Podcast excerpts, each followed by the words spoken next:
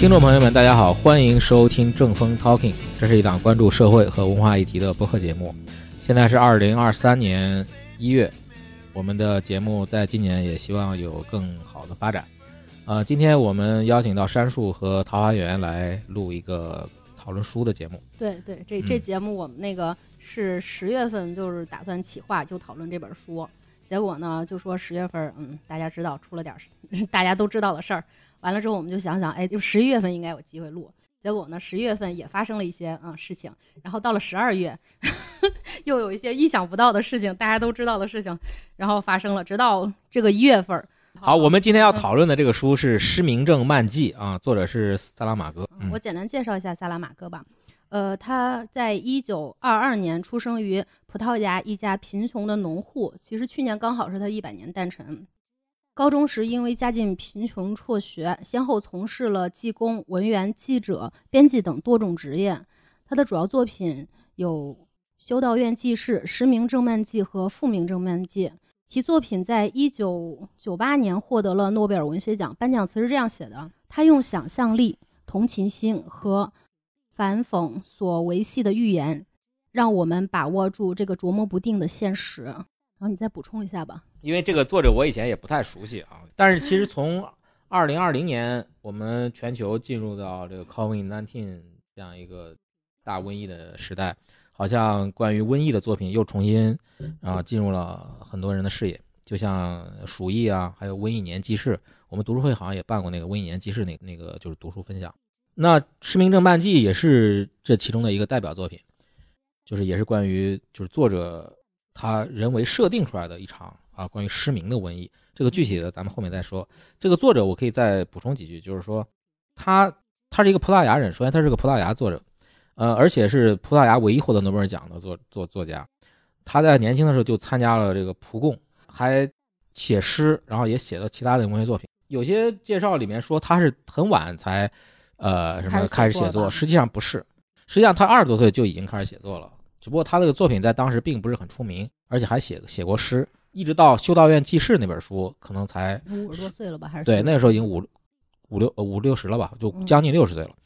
那个时候他这个书出来才受到文学界的关注，而且翻译成英文之后，就等于说受到更多推崇。那等到《失明症漫记》这个书出来，就获得了诺贝尔文学奖。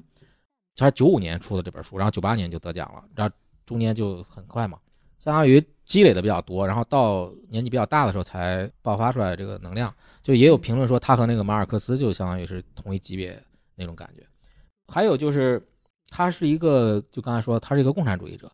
啊，还有人更具体地说他是一个叫无无政府共产主义，因为共产主义也有很多流派嘛，嗯，而且因为他这个人很少抛头露面，他更喜欢用作作品来说话，因为他年轻的时候可能也经历过很多吧，他们的一些就是党内的一些斗争。他是一个很坚定的这个，还不是说一般的那个共产主义者啊，他是一个很坚定的，他参与很多他们当地的一些这个政治活动啊，这些跟咱主题没有直接关系。有有点儿有点他那个书中的一些内容写的就跟嗯他生活有关嘛。总之他自己说，我念一段这段啊，一九八九年以后，这个国际共运就陷入低谷啊，那他在这种情况下也没有退出啊这个普共，并且他说啊，共产主义信念于他是像雄性激素一样，纯然发自骨 骨肉深处。啊，他自己原话是：“我是一个受荷尔蒙驱动的共产党员。”他生前告诉 BBC 的记者：“我体内有荷尔蒙，让我长胡子和别的东西，也让我成为共产党员。”也就是他在信仰共产主义这个角度来说，还是非常坚定的。很多情节我觉得都涉及到宗教，但是他又不是那种宗教，他其实按说应该是反宗教的，对吧？对，共产主义啊反，但是他又又又有另外一种宗教的那种呈现，反正有点奇怪。然后还有一个就是需要值得一提的，就是他后来写了有些书啊，在葡萄牙引起很大争议。比较有名的一本叫《耶稣基督福音》，什么意思呢？就是呃，就是新约啊，新约里面有四福音书啊，什么马太福音啊、路路加福音、马可福音、呃，约翰福音四个。那他们四个人都是耶稣的门徒，然后他们以自己的视角来写这个耶稣传道的一些过程。然后这个萨拉马克很有意思，就是他虚构了耶稣基督他自己写了一个福音，就是把他自己的经历写出来了，就是他用一种文学手法来创造。那这个就是按照那天主教的这样一个宗教信仰来说，这是大不敬的，对吧？嗯那马上就这个书出来之后，就在葡萄牙就成为一个禁书。那呵他自己就是后来也是叫自我放逐吧，就是他跑到西班牙，跑到西班牙的一个岛上去生活了，就是也表示一种抗议吧。这个作者呢，我觉得对于中文世界的朋友来说，其实也不太重要。你我我个人觉得，你不了解这个作者，你直接通过文本去读就行，了，读这本啊书就行了。对让山叔来把这个《失明症漫记》这本书的情节啊，给大家先捋一捋。嗯，我简单说一下这个失失明症漫记这个故事。呃，其实他写的是一种传染病，那种传染病呢叫做失明症，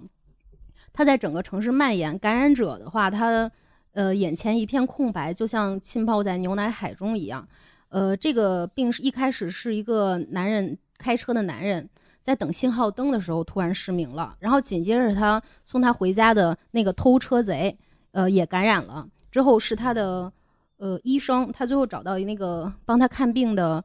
眼科医生及其医生诊所里的其他病人。接下来就是这些感染者再传染给其他的人。呃，当这个病开始的时候，政府为了控制这个病的蔓延，呃，将这些失明就是已经有这个症状的人关到一个那个废弃的精神病院里边。这个我简单说一下，这个故事里边涉及到的七个主要人物，其实还有其他的人物，只是说一些主要人物。第一个是医生，其实我觉得他是绝对的男主角吧，但是呢，其实绝对的女主角是他的妻子，是唯一的一个没有失明的人。之后呢，是第一个失明者和失明者的妻子，还有戴眼镜的老头儿和戴墨镜的姑娘及其斜眼男孩，这些人都是跟医生有关，是在医生诊所呃牵扯到的一些人物。然后这个故事其实可以分成两部分，一个部分呢是在精神病医院，我称之为密室囚徒。然后后来呢，他们逃出精神病医院，我称之为末日城市求生。嗯，然后呃，这个在精神病院的话，你你来说一下吧，你来说一下吧啊。在精神病院里面发生了很多的故事，他们开始的时候受到政府的隔离管控吧，算是嗯，然后有士兵来看管他们。你还有一点要介绍一下，就开始的时候，因为这个疫情还没有蔓延开，有一些跟失明者接触的人嗯，就判定为感染者，就像咱们说的次密接、呃密接和次密接，对吧？对我看着前面啊特别熟悉。呃，就是他在精神病院的话，就是你就看见一个人逐渐的从文明社会变成野蛮社会的一个过程。刚开始它是 就是卫生，我就感觉到就是嗯那个上厕所，然后然后个人卫生，慢慢的就身体开始肮脏了。之后呢，就有一些。由于人越来，这还是一小一部分人，还能大家勉强维持文明人的体面。嗯等人多了之后呢，吃的就少了，于是就产生了一些，就是叫做什么暴徒吧？对，盲匪，对对对，那些暴徒，嗯暴徒就进入了不你应该确定，就像我就用我这个词，盲盲匪嗯，因为他们也是盲人，他们整个的那个控制控制着食物之嗯后，就是进行那个剥夺，除了那个他们的金钱及其身体女性身体的剥夺，这个其实就已经堕落到极点了。之后能看得见的那个医生的妻子，嗯他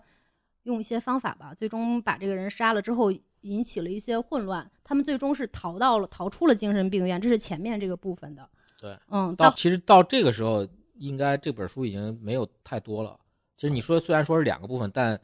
从精神病院出来的时候，已经剩了只有不到三分之一的篇幅了，应该是吗？嗯应该差多差不多三分之一。嗯，就他们其我我我感觉后面反正不是那么均衡的。像你说这两，个，然后最最后接着讲啊，就是在绝望中，他们走出了精神病院，结果发现，呃，外面所有人都失明了。嗯，然后接着进行了下一下面，我称之为末日求生嘛。这这就是我之前介绍的那七个人，成为求生七人组，就是在一个失，其实这就是一个原先是一个失序的小的环境，就是一个密室，一个小的环境。然后现在他们到了一个失序的大的环境，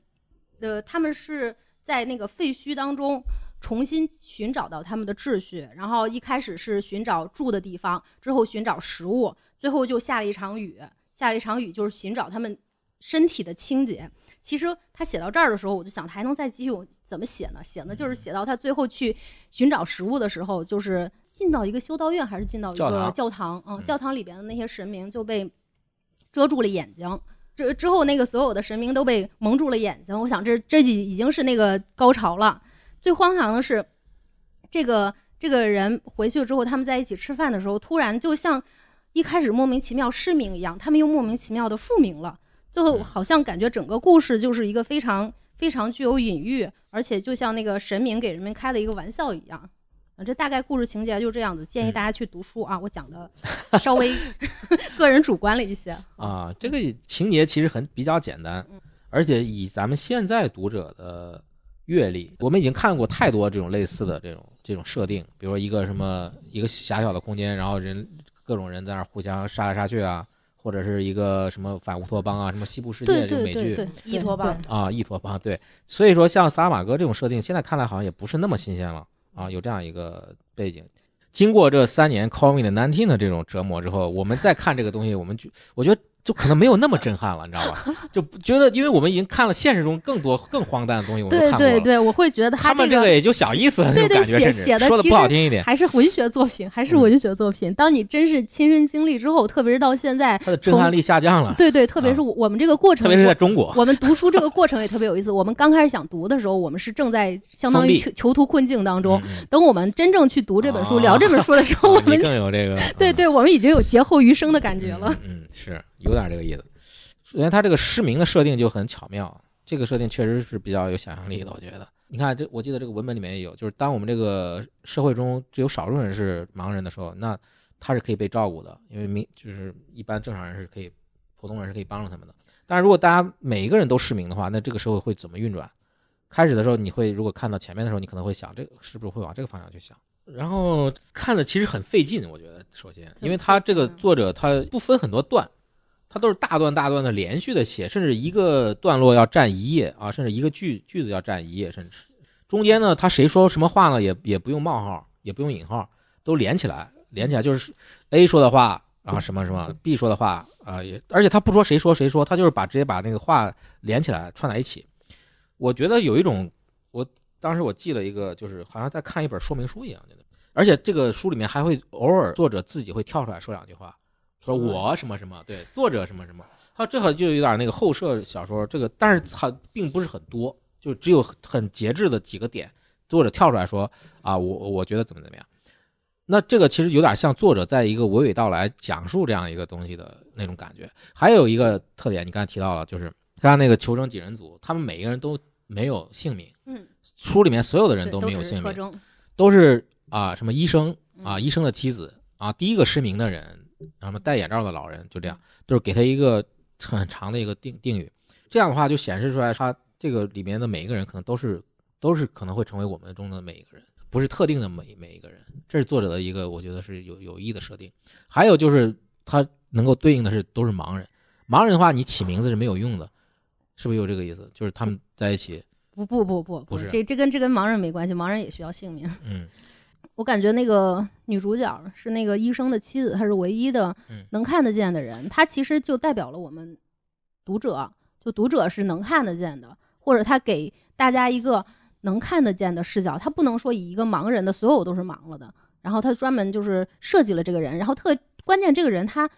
人就是感觉像神一样，或者是一个特别特别完美、特别特别善良的一个人，嗯，就好像没有什么污点，其他人多少都有点这可能有点又过于美好了，感觉。对对，有点有点假吧，但是嗯但是可能就是作者他就是想写这么一个人嗯，然后后面就有了一个舔泪水的狗，就是正在他哭的时候，他嗯就舔泪水。我觉得小狗真是特别特别治愈。他作为一个有有视力的人，他看到了，他能亲眼看到，在这种呃失序的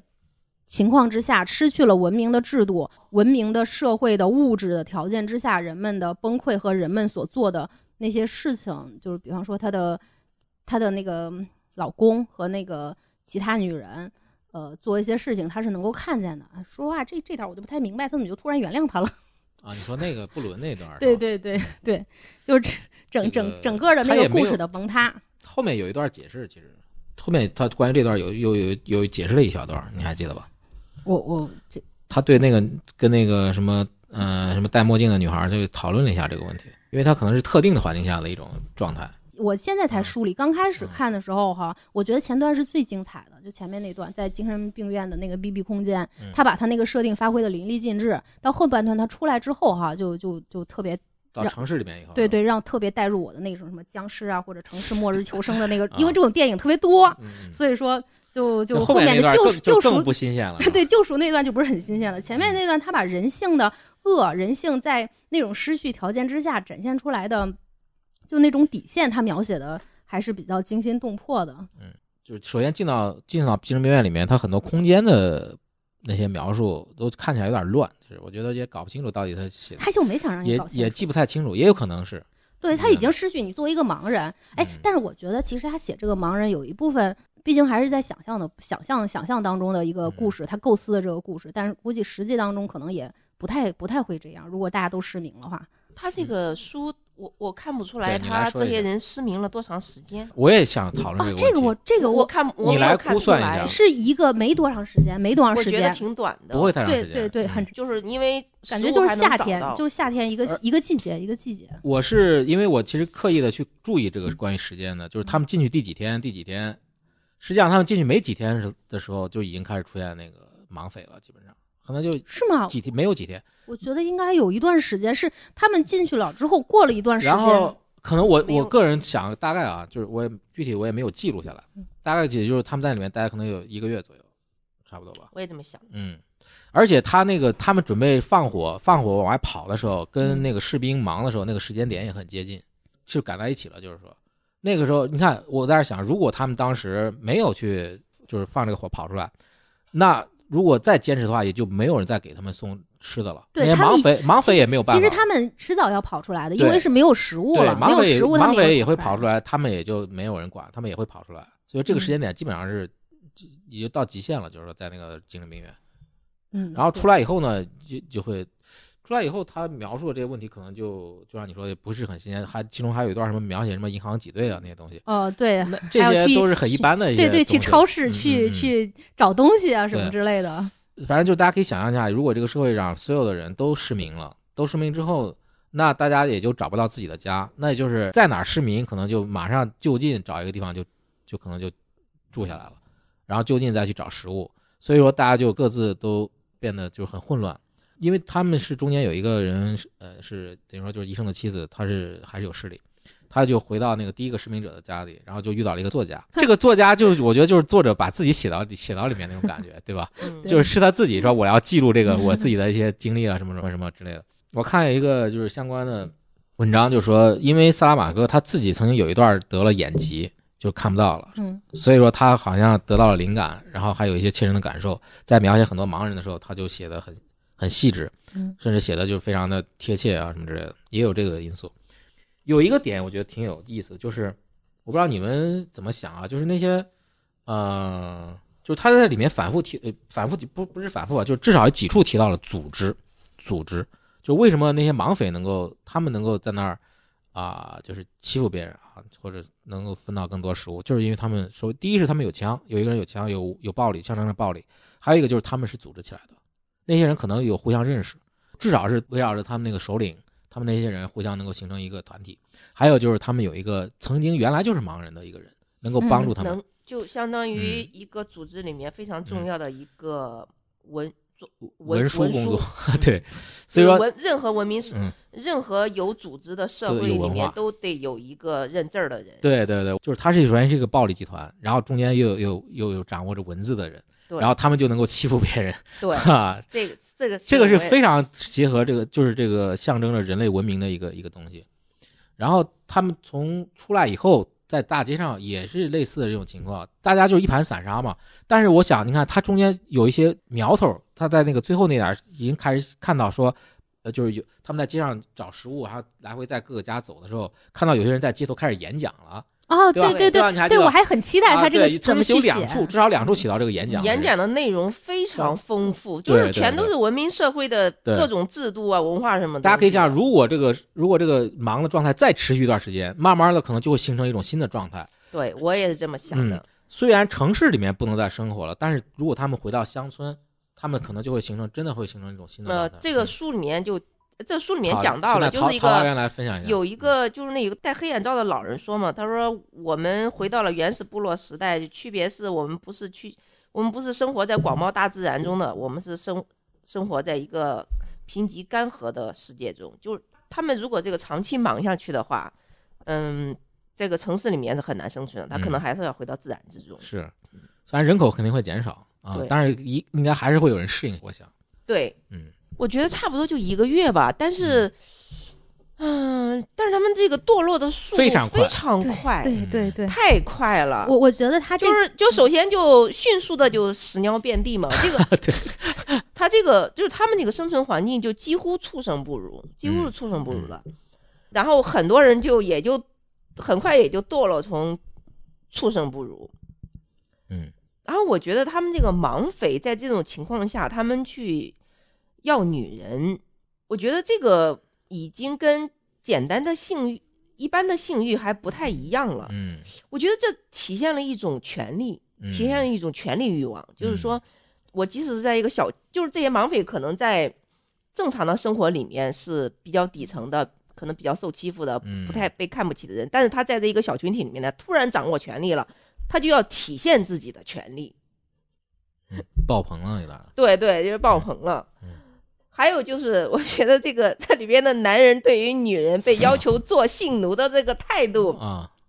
就那很怂，那段对我也他真的很怂，就没有什么激烈的反抗。嗯，其实按照数量来说，这些男人他们，因为他们总共有他二百们三百四十个啊，三啊对二百多人，嗯就你你男人差不多占一半吧，你合起来反抗一下，其实、嗯其实也可以的，对那些人就是三十个人，匪帮就只有三十个人。嗯嗯其实但是男人们就没有反抗，嗯，对 对，连抗议都这就是这就是我刚才说，组织是最重要的。不不是，我觉得不是组织不组织的不不不，看同样的文本，思考的点不一样。嗯，组织我是织我认为组织很重要，但是我认为男人也很怂。啊，当然就是因为他没有组织起来嘛。我为什么说男人怂？因为因为有女人做比较啊，这里面的女人的表现真的比男人要平均来强。看是优于男性，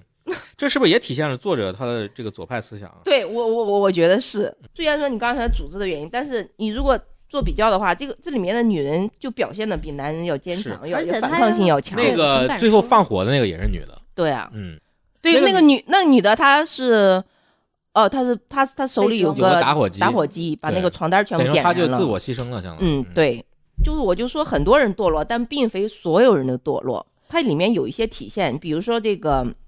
医生的妻子就不说了吧，他他一直都是尽量的力所能及的去关心别人。还有一些体现，就是比如说戴墨镜的姑娘，她就一直说我想听音乐。嗯我觉得就是还是有一小一小小部分人，他们在这种非常极端的环境里，他们心里面还是渴望一种文明生活。而且他们后来呃都市求生那段经历的时候，在晚上有油灯了，然后医生的妻子就给他们啊，读啊书啊，嗯念书给他们听。对就是当温饱得到解决之后，人自对，然的就会有这种文化他这个写作脉络就是非常清楚，就是精神病那精神病院那一段儿是那个文明失序嘛，刚开始嗯失序，然后失序当中的堕落是先从外面就是污身体的脏污，然后是生活环境的脏污开始，然后到后面是心灵的脏污，直到顶点是那个盲匪的出现，就是心灵脏污的顶点，之后就是一把火把这些把这些就是。这些肮脏的东西烧了，他们就冲了出来，城市所有的人都忙掉了。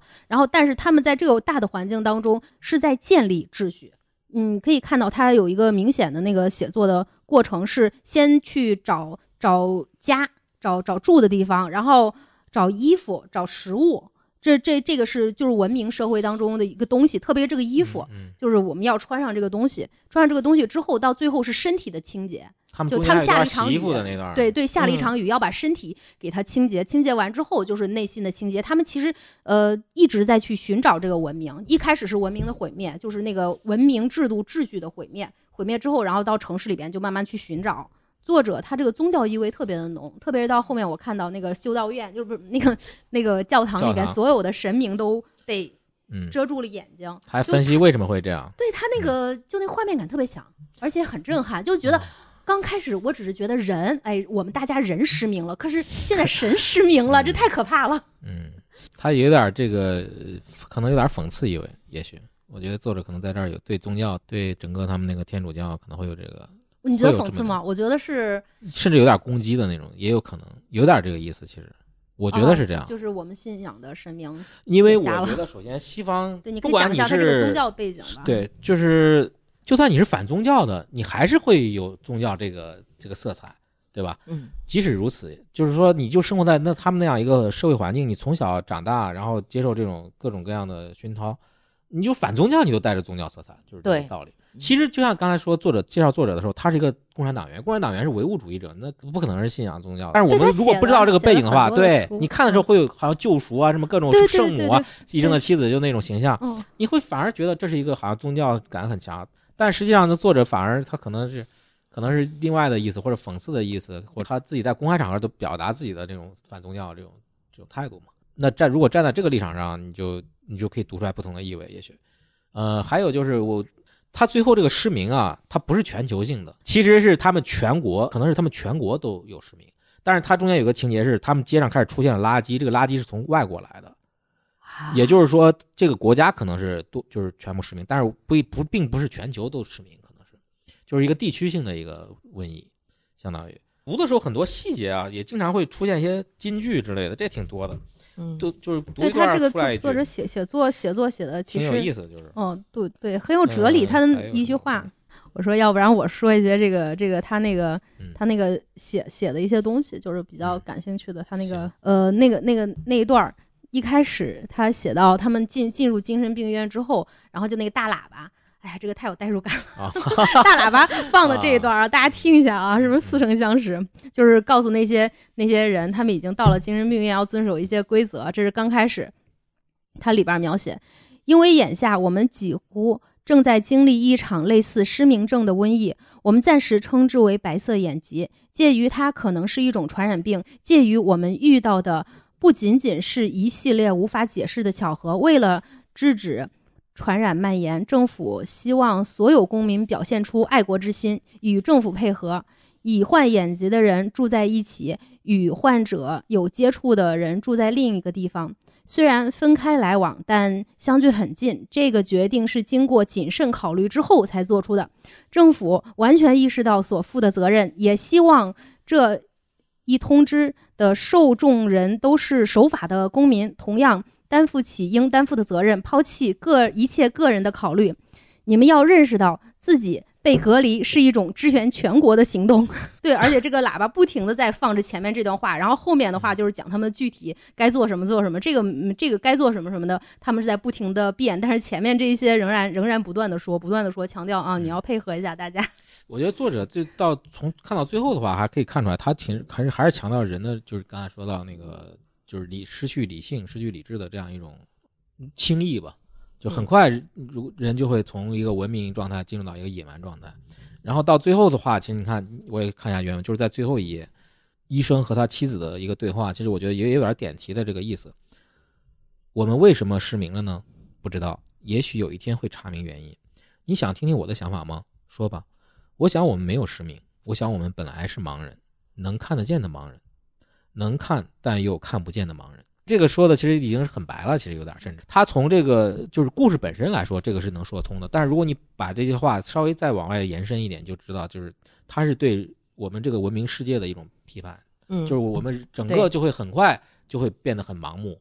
这本书的英文英文名叫其实是《盲目》，这个失明症漫记有点过于变成中文的一个浪漫色彩的那种感觉。嗯它本来的葡萄牙语的名字叫一个关于什么失明的一个散记还是什么，反正英文名字叫就是盲目。如果你直接用盲目这个中文词的话，其实反而更好，更有力度。更有那种双关，甚至对吧？盲目、啊对吧？？对，就是理性是盲目的，对吧？或者是从理智到盲目是很很快速的，或者很轻易的。这个这点儿其实到最后他有一点点题。嗯，他这个其实一直都在说，他其中有一句是：如果我们不能完全像一个正常人生活，那么至少努力不要像动物一样生活。他们中间也就跟动物从这点上来看他对就是能体现出作者的 这样一个就是共产党员 这样这样一个定位 啊。我就觉得前半部分比较精彩嘛，他写这个人的堕落，就是一点一点怎么样的堕落，还是非常的细节。它里边还有很多的那个金句哈，还有一句是：一旦对他人的痛苦视而不见，痛苦就会在我们中间蔓延嗯，就一切都轻而易举，一切都轻而易举，从身体的肮脏到心灵的肮脏，非常非常的，就是好像我们这个文明还有这个精神的。这个这个这个整个社会的，就是文明的倒塌，就是一瞬间就全都倒塌了。嗯就像咱们刚才说啊，这个整个书里面好像对女性的刻画要优于男性，整个女性的表现好像也要优于男性，对好，像是有这种感觉。因为女女主角其实才是第一主角嗯啊，而且他在整个过程中，他承受了最大的这种痛苦和压力，嗯因为他只有他能看到。他从那个精神病院出来到城市以后，我还在想，如果按照一般传染病的概率上来说，应该还是会有人看到，就不只是他自己看到，应该还有其他人看到，对对吧？就像咱们现在 呃上两上个月的时候，很多人在家里发烧，那真的就是有人没有任何症状，就是过就完全就就是无症状，确实有这种人，那一定会有这种人，比例上来说会有这样。他但是在设定上来说，作者只设定他一个人是。关于这个呃医医生的妻子的心理刻画，他就是他会把心理描述跟他那个对话都插在插在一起嘛，嗯他自己也有很多思考。你比如说在那个在那个呃精神病院里的时候，他就想，哎呀，我不能就是公开我现在能看到，嗯如果是这样的话，大家可能会求助我，嗯求助我之后，我又不好意思，或者说那还就是一定会帮他们，对吧？对吧？帮他们，但是我会累，会很累。对我我，觉得就这一段，就是他对清洁，这个就很无奈的一个不，是我，我就我就啊想着，他既然想到的是帮大家打扫卫生，对对对，打扫卫生，嗯。但是我觉得这个就是很，就是人性在这种时候就是真的是两难。其实，最后他一为什么要一定帮着那几个人呢？这就我说的，人最天上来说还是要就是帮助跟他最近的人，就因为他们住在一个住在一个屋子里面，就形成了一种天然的联系。嗯他们后来在精神病院里面也是以宿舍为单位，然后来行动啊，分食品怎么样啊，服务银翼。为什么后来出来也帮这些人，也是基于这样一种人类之间的联系。我觉得这个也是最基本的，一就是刚刚我跟我提到那个组织也是有关系的，就是人他肯定还是会，就是天然的，你跟你相关的人、认识的人，就会形成更紧密的一个这个关系。有时候你的那种责任，你想逃脱，但是你又逃脱不掉。但是在那种状态下，医生的妻子他就他想的话，我不能公开，但是他不是那种很基于很很宏大的理由，他的理由是我我我得节省体力，我得先帮顾着眼前的人，我不能帮你们所有人，帮你们所有人我会累死的，对吧？还有一个点跟这个点是相关的，就是他们到城市里面，这个医生的妻子去找食物，跑到那个超市的仓库里面找到了啊几个塑料袋的食物，他出来的时候他还想，这仓库里面很多盲人，他们都在找，我现在要不要告诉他们底下有食物？他后来就是他思想斗争那些，咱们现在通俗说，他说不要，这我应该留一手，就说以后我还可能会过来，再次再次取食物。如果他们都抢完了，这儿就没有了。然后后来他们真的回来之后，真的发现就是他们盲人可能闻到味道味道，然后去找，然后都死在里面很多，嗯对吧？这这个就是人还是会有那种思念，但是这个思念和他的呃由他自己，然后扩展到周边的，然后再扩展更多，他只能顾先顾着他身边那些人，他一定会先为他身边的人考虑，这个是这个女主角她首先就是过于完美了，过于完美了。但是对对对但是黑嗯非常具有人性，她既有嗯神性，她也有人性。人性当中，她会考虑到自己的自己的这个处境。我要告诉她，她有时候被有时候就被这个折磨的不行的时候，她想不行，明天我就给她说，明天我就我我要告诉大家我能看见，然后又发生了一些什么样的事情，最终她也没有没有说出来。还有他最后杀那个匪首的时候，他并不是他自己受到侮辱的那个时候，而反而是在那对，之后我觉得。这个他写的就不太明白，他应该是，我觉得这点还反而更合理我。我觉得应该是一开始的时候他就要他就他就该杀你觉得是。这样是吧？对对就是已经对对对开始了。对对，已嗯经开始受过那个折磨的女性就已经出来了，她嗯完全可以想象他将进去受到什么样的折磨，他应该早早就拿着他那个那嗯个剪刀就等着，就直接我觉得他之后再杀他，我认为是合理的，我也是情感上更合理嗯。对，他人是他的承受力还没有到他那个点，他就不会去做对。这种很冲动的这种举动，因为杀人也不是那么容易的。嗯，刚才也提到，就是那个匪帮，他也有点就像人类的这个文明初始阶段，也有可能也对对是这样的。对，我看到那时候就就感觉到特别强烈，就是文明堕落堕落堕落到最后就会出现一个恶的一个嗯。集大成的恶，就他一定会在这种在这种环境中必然会产生这样的那个就是匪匪帮这种团嗯。体，算是那种什么人类文明的初就是野蛮的初初始状态。对初初始状嗯态。我我想补充一点，就是他们见到这个作家的时候啊，嗯。作家说了有一段话，对于我来说体会比较深嘛，就是嗯，就是他们他们这几个人问作家嘛，说你是说我们的词汇太少了吗？这个作家说我是说我们的感情太少了，或者说我们虽然还有感情，但已经不再用词汇去表达它了，所嗯以我们丧失了感。就像对应的那个结尾说我们已经盲了，或者说我们是看得见的盲人啊，就这些文本他们都是前后呼应的。嗯，就是说你即使你处在那种能看得见的状态，就是你没有盲的，嗯，没有眼瞎的那种状态的，但是但可能你的心灵也是盲目的。嗯其实我觉得它这里面就有有一点预示着他们在没有眼睛没有盲之前，其实已经处在一种就异化的社会中嘛。你眼睛虽然没有盲，但是你你有这个，你有这个，你有这个底子 对对，你有这个恶的恶的那个什么。哦，也许呃，还有一段是那个记者采访的时候，那个萨拉马戈坦言，就是这本书的创作是对人类理性失理性失明的譬喻。我的信念很简单，我相信世界会更好，而且很容易就会让它变得更好。这个信念引导着我。我不喜欢现在所生活的这个世界，就是你让它变得变得很好，其实也并不难，但是你让它毁灭也是非常容易的。嗯，你记得就是以前有个纪录片叫《人类消失之后》，也是一个预设，就是如果我们人类突然一瞬间全部都消失了，就是这个地球该怎么会怎么样啊会怎么会怎么样？首先，它城市里面慢慢的会会长草，对，植物会会出会回来啊，会恢复他们的这个地盘儿。还有就是一些，比如说核电站、水坝这些，没有人去看护，没有人去去维维护，对，就会就首先可能会有核泄漏嗯啊，然后水坝会垮掉，短时间内地球可能会出现一些环境灾害。当然也不谈不到灾害了，因为就没有人了嘛，也也没有什么灾害了，就反正会发生这些问题嗯。慢慢的城市就会慢慢消失，然后过个具体数字我忘记了，可能就过个几千年、上万年，地球又变成一个非常富富有活力的一个星球，就人类就好像从来没有出现过那样的，就所有人类的痕迹都会被抹掉。我为什么我为什么看《生命之漫》你会想到这个？我就觉得就是那人类，其实你觉得你很厉害，但是你随时可能这个文明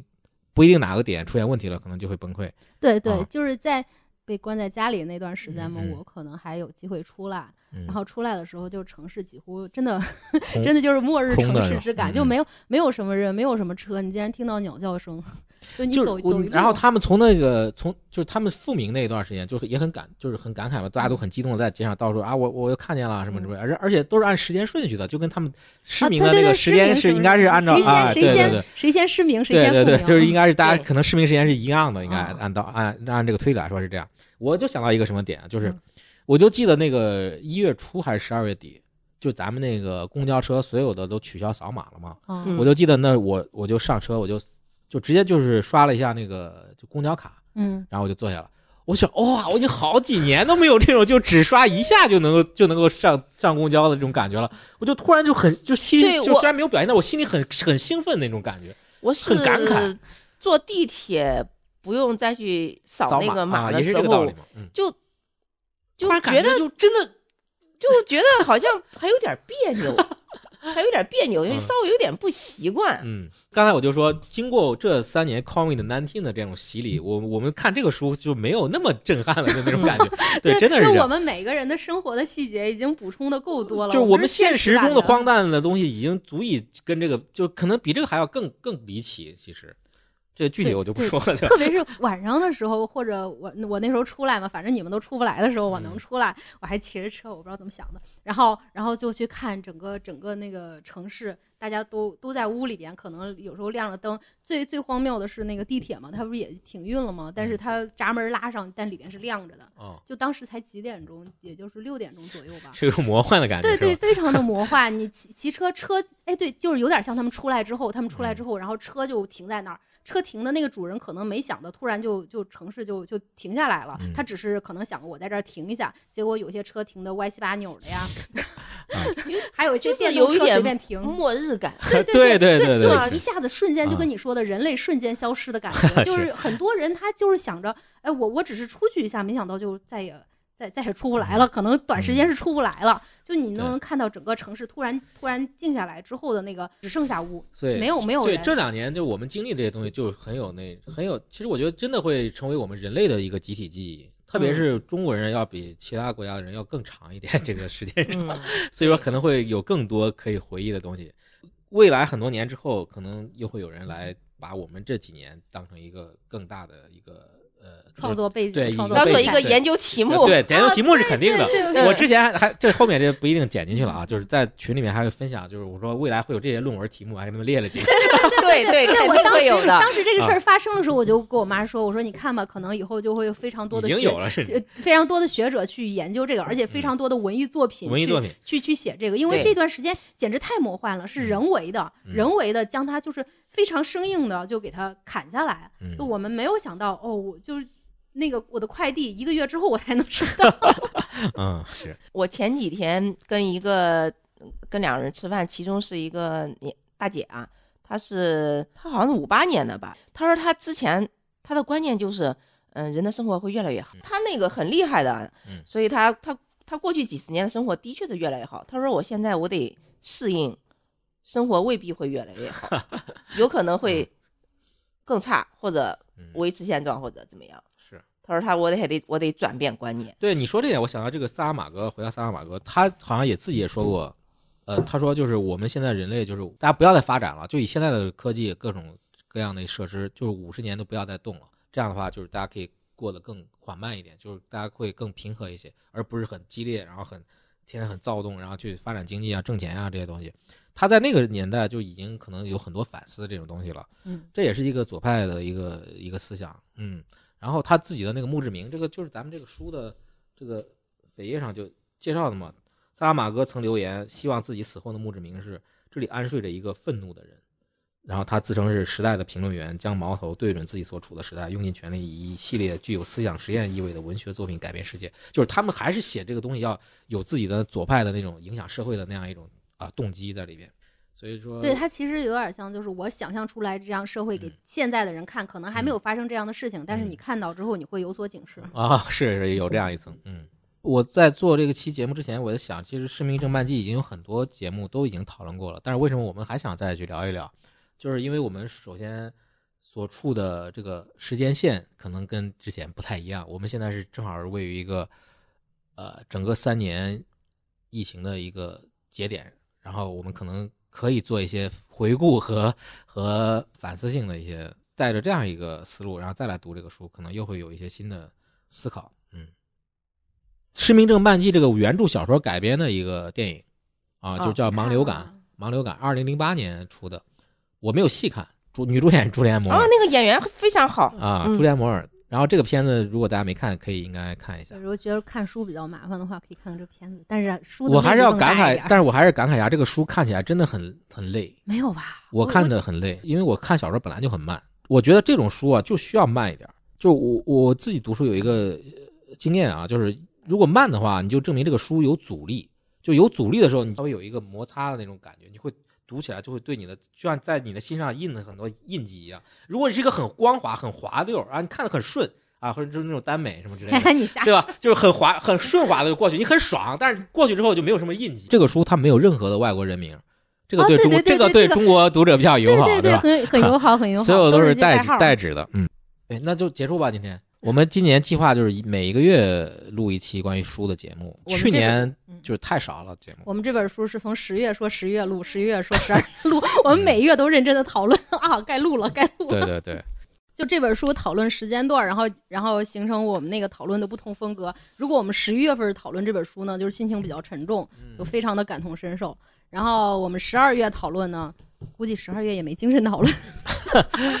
生病对了，对，对到了现在，我们就像劫后余生的去讨论，就换了另外一种心境，嗯，可能会呢，可能听起来我们的笑声会多一点。这三年也 就可以盖棺定论了，基本上就可以做总结了。嗯，基本上我现在都不想回顾，我觉得先休息吧。那行，可以。对对对我对对，真的我们我们。对我们的的新年愿望是大家吃好喝好，然后那个什么休息好，然后注意身体健康。注意身体，嗯，一定要先不要着急锻炼，先养一养。嗯，对对对，多陪陪家人，这个真的很重要。行，那我们今天就到这儿啊，谢谢大家的收听，也欢迎啊留言转发。我们正 talking 的节目呢，在荔枝播客、小宇宙、呃喜马拉雅、网易云音乐等平台都可以收听啊。新浪微博有我们的号，欢迎关注。今天就到这儿，谢谢山树，谢谢桃花源。好，朋友们再会。再见。再见。